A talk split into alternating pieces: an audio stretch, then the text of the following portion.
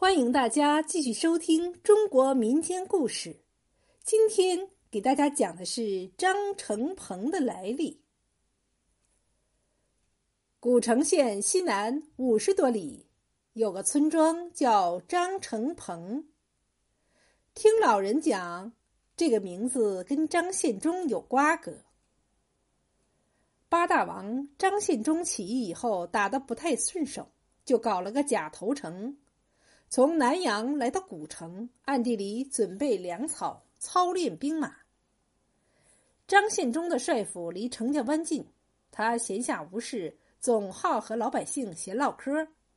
老百姓要是说哪个老财做了坏事，八大王就带人马给那个老财整治一顿。老百姓对八大王感恩不尽，逢年过节都带上东西去看他，跟走亲戚一样。崇祯十二年，张献忠跟李自成在古城聚会，商定在五月端午重新起兵，推翻腐朽的朝廷。崇祯皇帝得知这个消息，派都师府臣杨嗣昌到襄阳府来，一面悬赏白银万两捉拿张献忠，一面调集湖广总兵左良玉到古城镇压。古城的老百姓心吊起来，朝廷派这么多的兵马，要是打到这儿来，我们这里不得血流成河呀。张献忠真不愧是将帅之才，大兵压境，他沉着冷静，调度有方。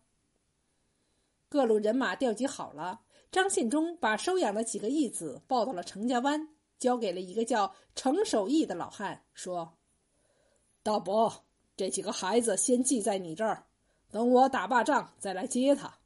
倘若我老张有个三长两短，这娃子就跟你姓程了。”程老汉忙接过话头说：“大帅，可莫说那败兴的话。娃子这儿任我自己饿上十天半月，也不会少他一顿饭，冷热饥寒我全包了。”张献忠率兵出阵，接连打了几个胜仗，将左良玉赶跑了。他又带上队伍驻回古城。队伍安顿好，他去程老汉那儿接娃子。程家湾的百姓跑多远迎接他。张献忠十分高兴，吩咐手下将带的一百匹布、一千两银子、一万斤的粮食送给乡亲们。程守义将娃子送到张献忠面前说：“多亏大帅在前方拼杀，我们程家湾才太平无事。